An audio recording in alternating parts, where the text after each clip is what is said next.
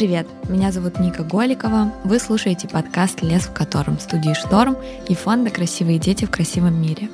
Здесь мы будем говорить о том, как путешествовать, работать, воспитывать детей, да и просто жить, при этом помогая или хотя бы не вредя природе.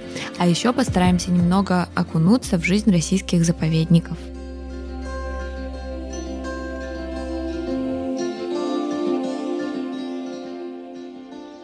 Из-за строительства заводов, браконьерства, вырубок, пожаров, мусора и глобального потепления в России, да и во всем мире исчезают животные. Одних ловят охотники, другие задыхаются от пожаров, а третьим негде жить и нечего есть.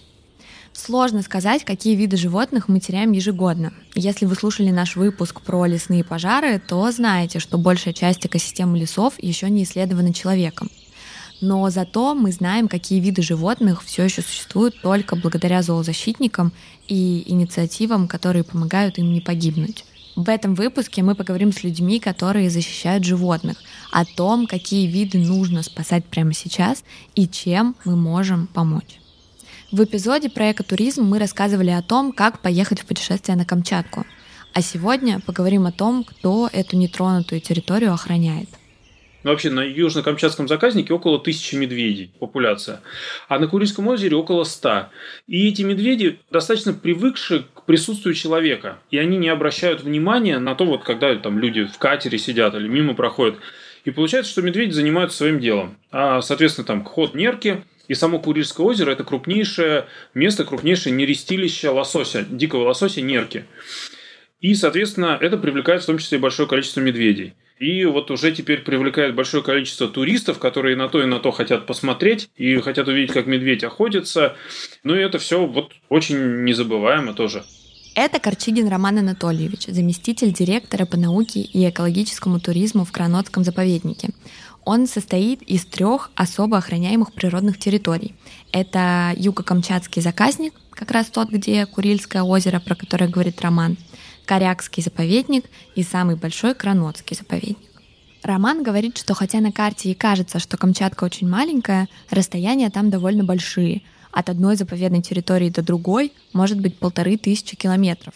А добираться туда нужно сначала на самолете, потом пересаживаться на вертолет, вездеход или корабль. Большая часть территории Камчатки труднодоступна для человека. И главные там медведи – Медведей действительно много. Здесь медведи могут появиться даже на улицах города. И вот бывали случаи, когда медведь переплывает бухту Авачинскую и вдруг там решил себе свернуть э, и, по сути, выйти в центре Петропавловска. И вот потом наряд милиции гоняет этого медведя по улицам, чтобы он там скорее сбежал. Конечно, это возникает проблема. Если говорить про какие-то поселки где-то э, там больше в глубинке, там рядом с Южно-Камчатским заказником есть поселок Озерновский, там, ну, медведи, они мигрируют в, даже через поселок, там речка, да, протекает как раз вот река Зерна, лосось по ней движется, поднимаясь в Курильское озеро. И от местных жителей, они проживают рядом, по соседству, от местных жителей к нам сразу же вопрос, что типа, а вот опять ваши медведи тут появляются, забирайте к себе обратно.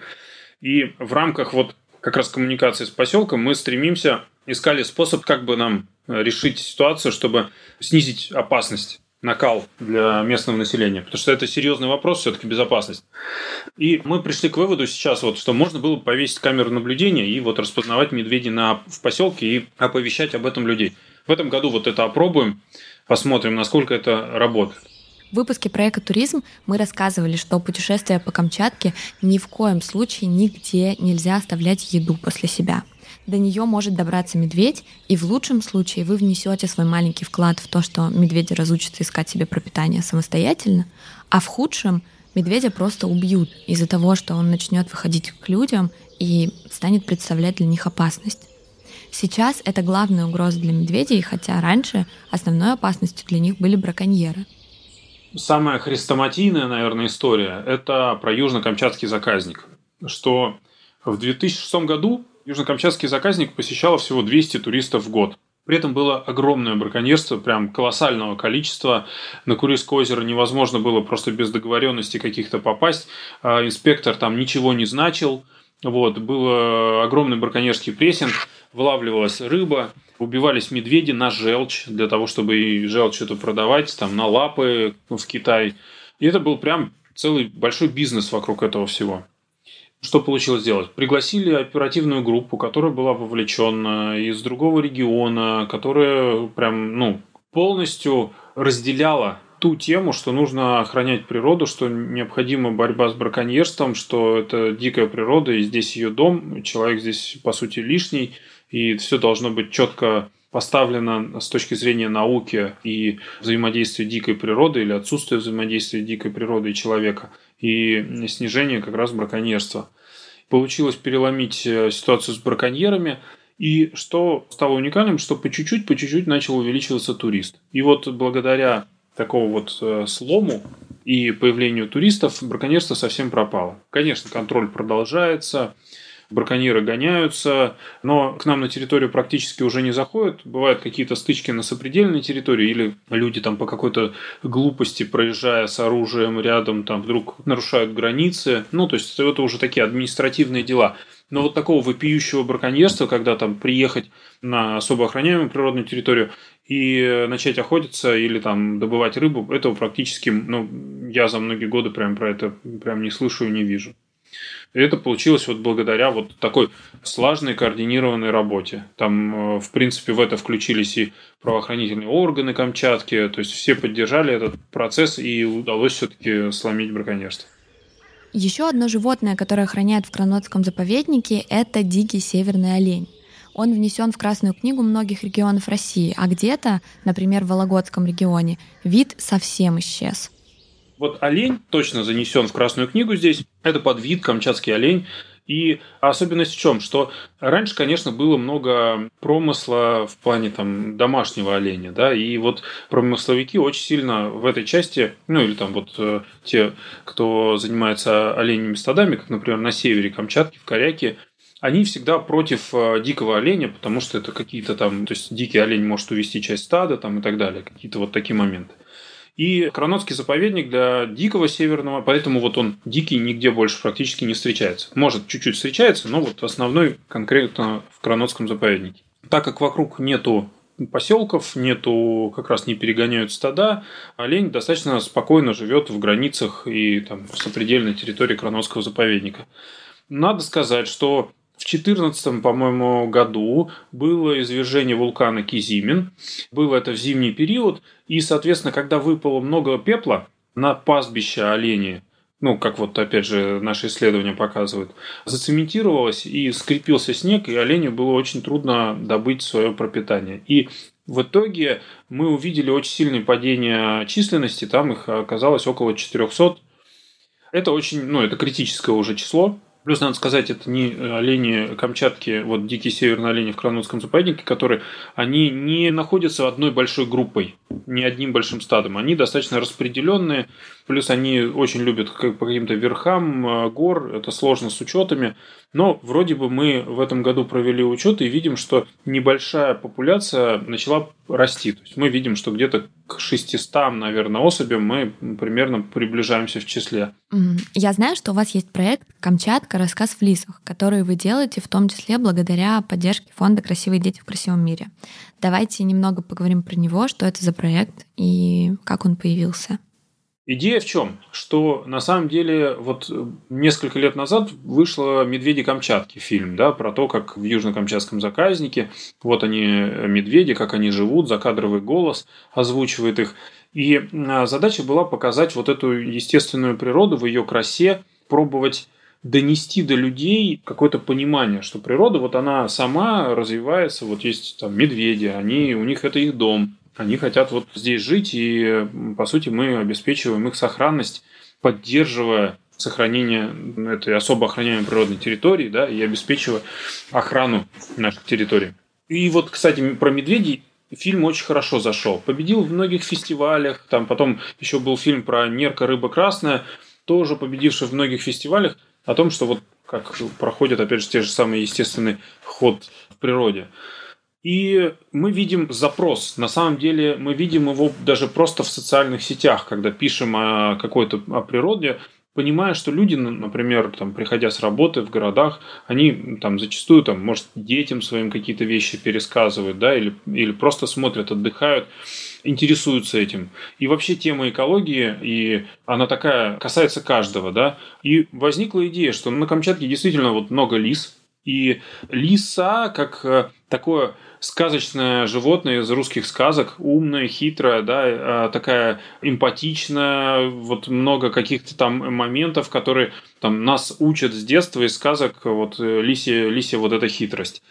И оказывается, что в дикой природе лисы действительно очень коммуникабельны между собой. У них интересная и многообразная жизнь, у них интересные лисьи свадьбы, лисьи измены, выращивание лисьего потомства. И это вот прям большая-большая жизнь. И было принято решение, э, что ну, такой фильм нужно обязательно снимать. И спасибо и фонду, и многим э, организациям, кто поддержал эти начинания, и вот и нашему учреждению, и коллегам, которые так или иначе включены в то, что процессу нужно помогать обязательно. Я думаю, что в следующем году наверное, к середине. Сейчас вот как раз фильм более-менее закончится, сами съемки. Самое сложное время и вообще работа полевая, на собирать материал.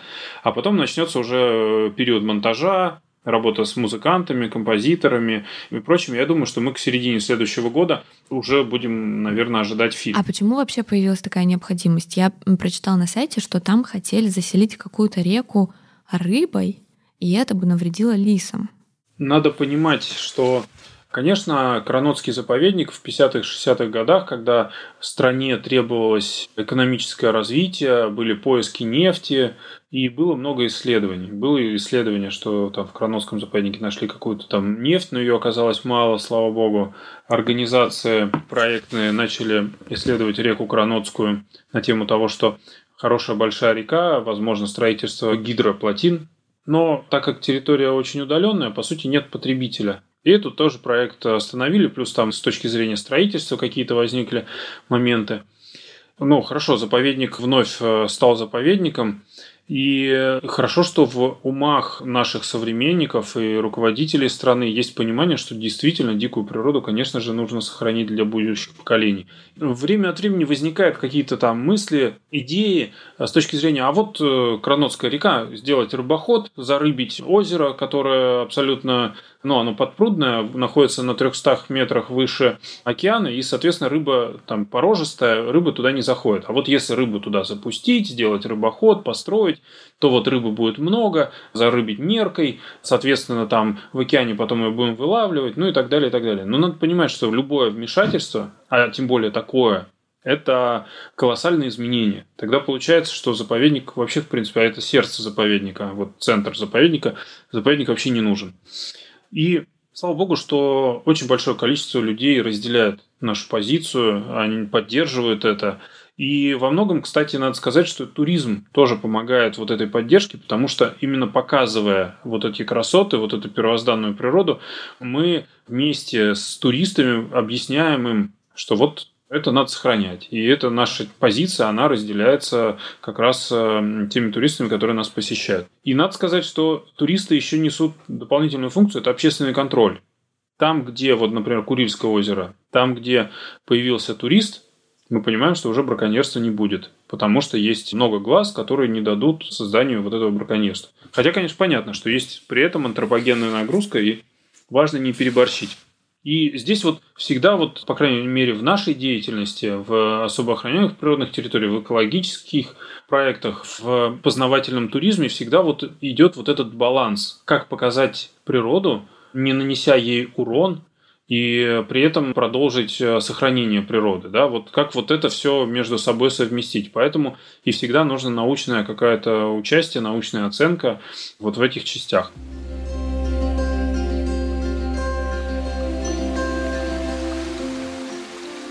То, что туризм помогает защищать особо охраняемые природные территории, нам говорит уже второй гость. То же самое нам говорила Светлана Юшкова в выпуске про городские заповедники. Получается, чтобы помогать заповедникам бороться за сохранение уголков природы, нужно в них ездить. Например, в Забайкальском крае находится Даурский заповедник, в котором много животных, которым тоже нужно общественное внимание и защита. А еще у тех, кто приезжает в заповедник, есть возможность этих животных увидеть.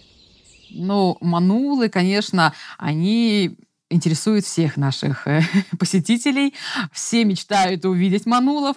И некоторые даже говорят, что мы, мы, мы едем именно с целью увидеть манулов. Мы всегда говорим о том, что, к сожалению, это невозможно, поскольку это семейство кошачьих. Они очень осторожные, очень аккуратные, и увидеть их — это большая-большая удача. Это Наталья Темченко. Она заместитель директора по экопросвещению в Даурском заповеднике. В выпуске про экотуризм она рассказывала, почему стоит поехать в Даурский заповедник, какие там маршруты, правила и сколько все это стоит. А манулы, про которых она рассказывает, это такие красивые пушистые хищники, похожие на кошек. А вообще, да, у нас работает программа по сохранению манула. Так как место, основное место обитания у нас кота манула – это как раз Адунчелонский участок, поскольку кошка очень скрытная, а там есть очень много разных ущелий, разных возможностей спрятаться, и поэтому, конечно, она это место очень любит и там, ну, можно сказать, обитает постоянно.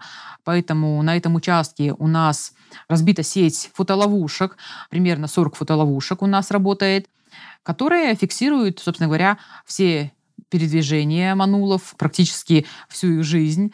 Ну, по возможности, конечно. Понятно, что это тоже удача где-то его выследить, потому что они очень аккуратные, и они, если видят фотоловушку, особенно в период, когда у них котята, они стараются их все равно увести. А вообще, что им угрожает? Численность, конечно, э, кошек, она очень сильно колеблется. Ну, во-первых, она очень сильно зависит от кормовой базы. Потом у нас сейчас бич, можно сказать, наш, это беспривязанное содержание собак. Сейчас стало модно держать очень больших собак, которые там пасут, помогают там где-то на стоянках пасут скот и прочее. И, конечно же, эти собаки, они очень быстро учатся охотиться в степи, и они, конечно, угрожают и кошкам потому что манулы, они, несмотря на то, что это, вот так, казалось бы, кошка очень быстрая такая, они не очень хорошо бегают, они стараются прятаться больше. Угу. И поэтому это, конечно, такая вот угроза. А какая численность манулов в заповеднике сейчас? Ну вот я вам на этот вопрос даже сейчас не отвечу, поскольку по последним учетам у меня данных еще пока нету. И я же уже сказала, что численность их очень сильно колеблется в разное время. Это еще и пожары, которые также угрожают кошкам. Ну вот. да. А пожары у нас, как правило, очень часто бывают весенние пожары. Пожары бывают осенью. Засушливый период сейчас вот вроде бы как уже заканчивается. То есть какой-то период у нас была вообще очень сильная засуха и пожары были довольно частым явлением. Сейчас вот последние уже несколько лет дожди, к счастью, уже идут, пошли, но тем не менее весна, как правило, у нас бывает засушливая, и поэтому пожары тоже заходят на территорию, хотя мы боремся с ними, стараемся предотвратить их до того, как они зайдут на территорию заповедника, но тем не менее такое бывает. А про антилоп вот еще мы читали, что в 20 веке этот вид чуть не исчез, да? Это правда? Ну, вообще, да. Вообще Кадзерен на нашей территории был э, в определенное время выбит полностью. То есть э, это единственный мигрирующий вид. Долгое-долгое время он на территории нашей не появлялся, они не заходили сюда вообще. То есть я сама вот родом отсюда, и я росла, и вообще никогда не предполагала, что когда-то здесь водились вот такие вот интересные антилопы красивые, причем целыми такими стадами. И когда я прочитала о том, что когда у нас путешествовал Петр Симон Палас и описывал нашу территорию, а он был у нас на Тарейских озерах, и также был у нас на Дончелоне, и как раз он описывал, что он видел здесь эти большие стада антилоп, было очень интересно прочитать об этом. А уже потом, когда отметились первые заходы сюда антилопы, а потом она зашла сюда впервые вот, зимой в 2000-х годах, и после этого стала заходить сюда регулярно, это, конечно, было очень здорово, когда едешь и видишь такие большие стада антилопы, которые так оживили нашу степь. А почему так произошло? Почему какое-то время их не было? Это, конечно же, наверное, связано больше все-таки с людьми, поскольку мясо антилопы его возили в свое время на фронт. Можно сказать, что она тоже внесла свой вклад в победу. Ну и, конечно же, послевоенное время тяжелое охотились на нее, и спустя какое-то время она вот на этой территории исчезла. Угу. А сейчас есть вот э, какие-то проблемы с э, браконьерством на территории заповедника? Бывают случаи браконьерства, от этого никуда не денешься. Но надо отметить, что в последние годы случаи браконьерства значительно уменьшились, потому что работа ведется постоянно. У нас очень хороший штат госинспекторов, которые постоянно патрулируют территорию, и люди уже привыкли и знают, что все-таки это наказуемо. И поэтому таких случаев бывает у нас очень мало.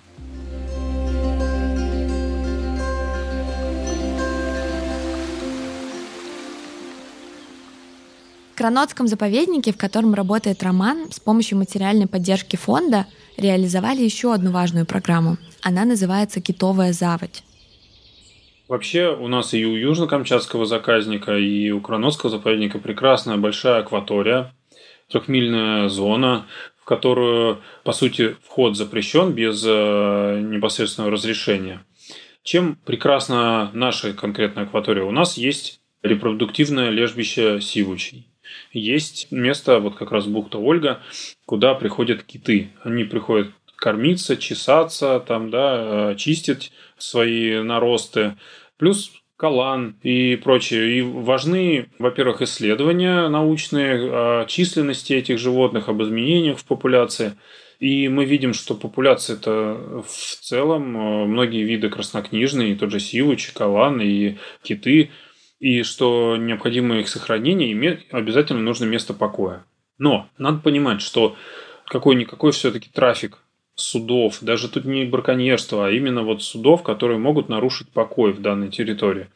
Если киты в нашу территорию привыкли к тому, что там практически не бывает никаких судов, никаких лодок, никто им не мешает – Плюс надо сказать, что еще ведь есть э, важный момент – культура наблюдения за морскими млекопитающими, что мы пытаемся привить здесь э, киты-то встречаются и касатки э, вот здесь даже в бухте, рядом с бухтой Авачинской, и мы пытаемся всем объяснить, как наблюдать, что не надо гоняться, там, не надо там, доставлять какие-то хлопоты. И в этой части мы понимали, что вот именно бухта Ольга для нас одно из ключевых мест. И что понятно, что инспектор в тумане, может не видеть присутствие какого-то корабля, да, который там зашел, ну, какого-то катера, яхты. Кто-то может укрываться от, э, там, не знаю, какой-нибудь от шторма, опять же, в этой же бухте. Но при этом разрешение не получал. Да, можно, конечно, получить какие-то данные через АИС, да, там мониторинговые, но это будет постфактум, как правило. А нам нужно вот контролировать непосредственно вот в данный момент, кто там находится. Поэтому было принято решение, что нам бы очень не помешал. Но, по сути, то же самое судовое оборудование, радар, возможность связи с э, судами, дополнительно вот АИС, через который можно посмотреть, какие суда находятся вот поблизости. И э, было принято решение поставить вот там это оборудование, и на самом деле оно очень хорошо себя показывает. То есть э, наш инспектор может, по сути, практически не выходя из дома. Ну, понятно, что он выйдет, потом посмотрит в бинокль, еще какие-то данные, там сфотографирует, пришлет фотографию. Но он может прямо дома у себя в маленьком офисе на кордоне обнаружить нарушителя, увидеть, что судно стоит именно по радару или по каким-то дополнительным данным. И связаться с ним уже какие-то вещи проговорить, что можно стоять, есть разрешение, почему, как, ну и так далее, и прочий учет. И идея дальнейшего развития этой темы шло вплоть до того, что хорошо, а допустим, в зимний период, когда трафик судов практически нет, только крупные суда ходят, мы понимаем, что нарушение значительно ниже, и, может быть, нам инспектор, ну, не нужно его держать на кордоне в зимний период. Но, тем не менее, обеспечить сохранность и наблюдение за той территорией нужно. И, как вариант, вот следующий этап развития, что через спутниковый интернет пробросить все эти данные, которые получает инспектор у себя на кордоне, пробросить и иметь возможность наблюдать отсюда из офиса, из Елизова, для того, чтобы ну, мониторить дистанционно. И, в принципе, это вполне решаемо. Мы знаем, как это делается. Сейчас ну, единственный канал связи нужен получше там и так далее. Но это как бы уже такие технические моменты, которые, в принципе, вполне решаемы. Вот, и я считаю, что это очень удачный проект – очень нужный, который прям, э, ну, мы, мы пользуемся этим оборудованием и считаю, что за этим большое будущее, может быть, даже с точки зрения расставить подобное оборудование на других участках нашей акватории.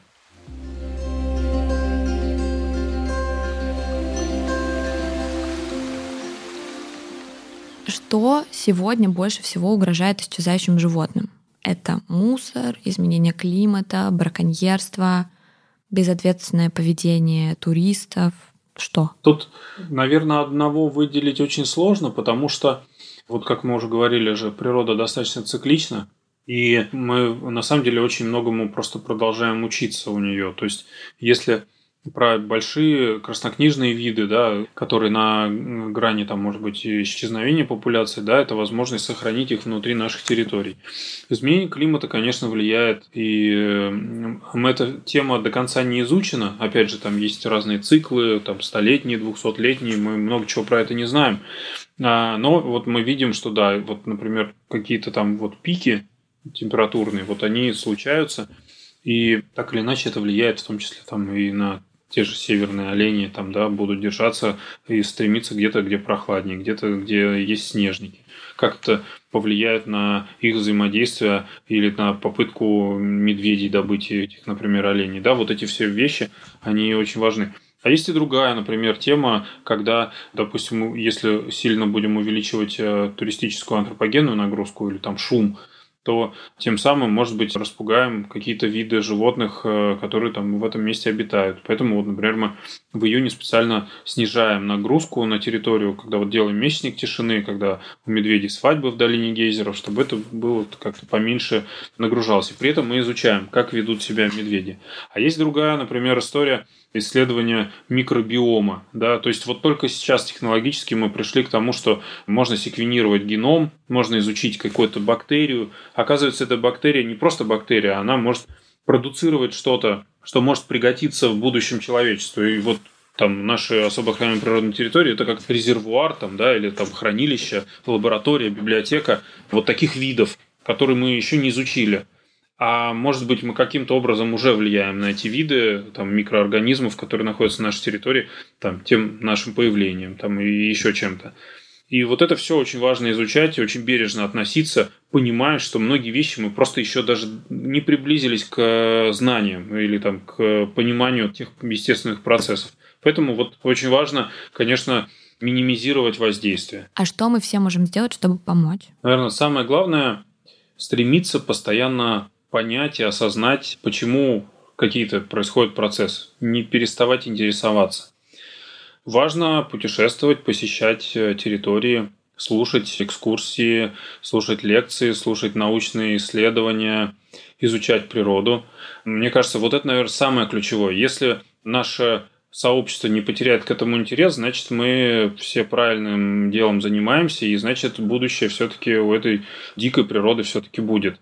С точки зрения снижения воздействия, я думаю, что да, важно снижать расходование каких-то там ресурсов, использование возобновляемых каких-то продуктов, да, которые могли бы так или иначе повлиять на там, окружающую среду, природу вокруг нас.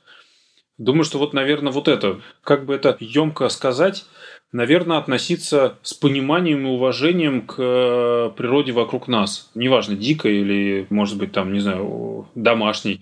И, кстати, вот если говорить еще про дикую природу, крайне важно не взаимодействовать с ней не кормить, не приручать, потому что э, очень хочется многим там как-то повзаимодействовать, погладить, чем-то подкормить и прочее. Но надо понимать, что это, это очень плохо. То есть э, надо смотреть, изучать, но не вмешиваться. Вот, наверное, это одно из ключевых. На следующий день после нашего разговора Романа Корчигина приговорили к пяти годам лишения свободы и заключили под стражу в здании суда. Его и других сотрудников заповедника обвиняют в хищении средств из госбюджета, которые выделили на очищение территории заповедника – но многие природоохранные организации и сотрудники заповедных территорий поддерживают Романа и его коллег и считают, что в деле было допущено множество ошибок. А очистка территории на самом деле была проведена. И сотрудники заповедника ответственно выполняли свою работу. Честно, мы очень сильно устали. Вот я по себе могу сказать, просто это уже невыносимо. Четвертый год мы бьемся в этом деле и полтора года в суде.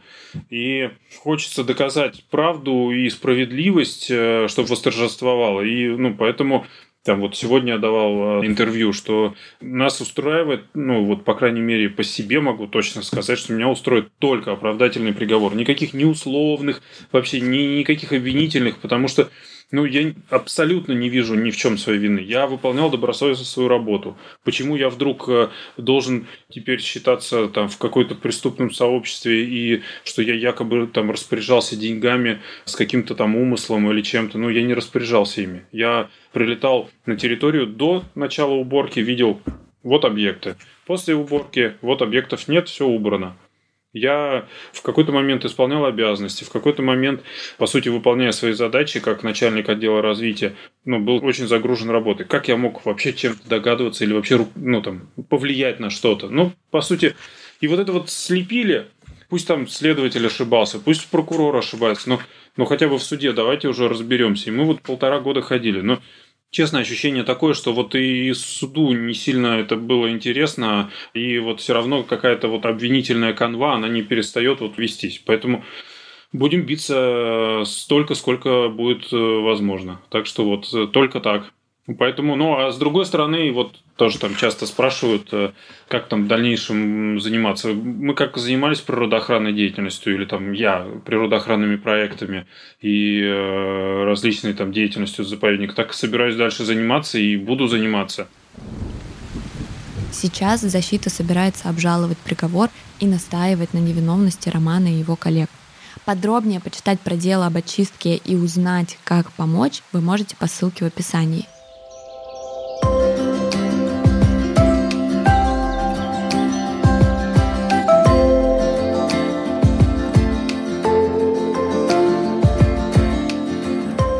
слушали подкаст «Лес в котором» студии «Шторм» и фонда «Красивые дети в красивом мире». Помочь проектам фонда можно на сайте детиприрода.ру. А еще подпишитесь на наш подкаст, ставьте лайки, оставляйте комментарии и рассказывайте про нас друзьям. И самое главное, берегите природу.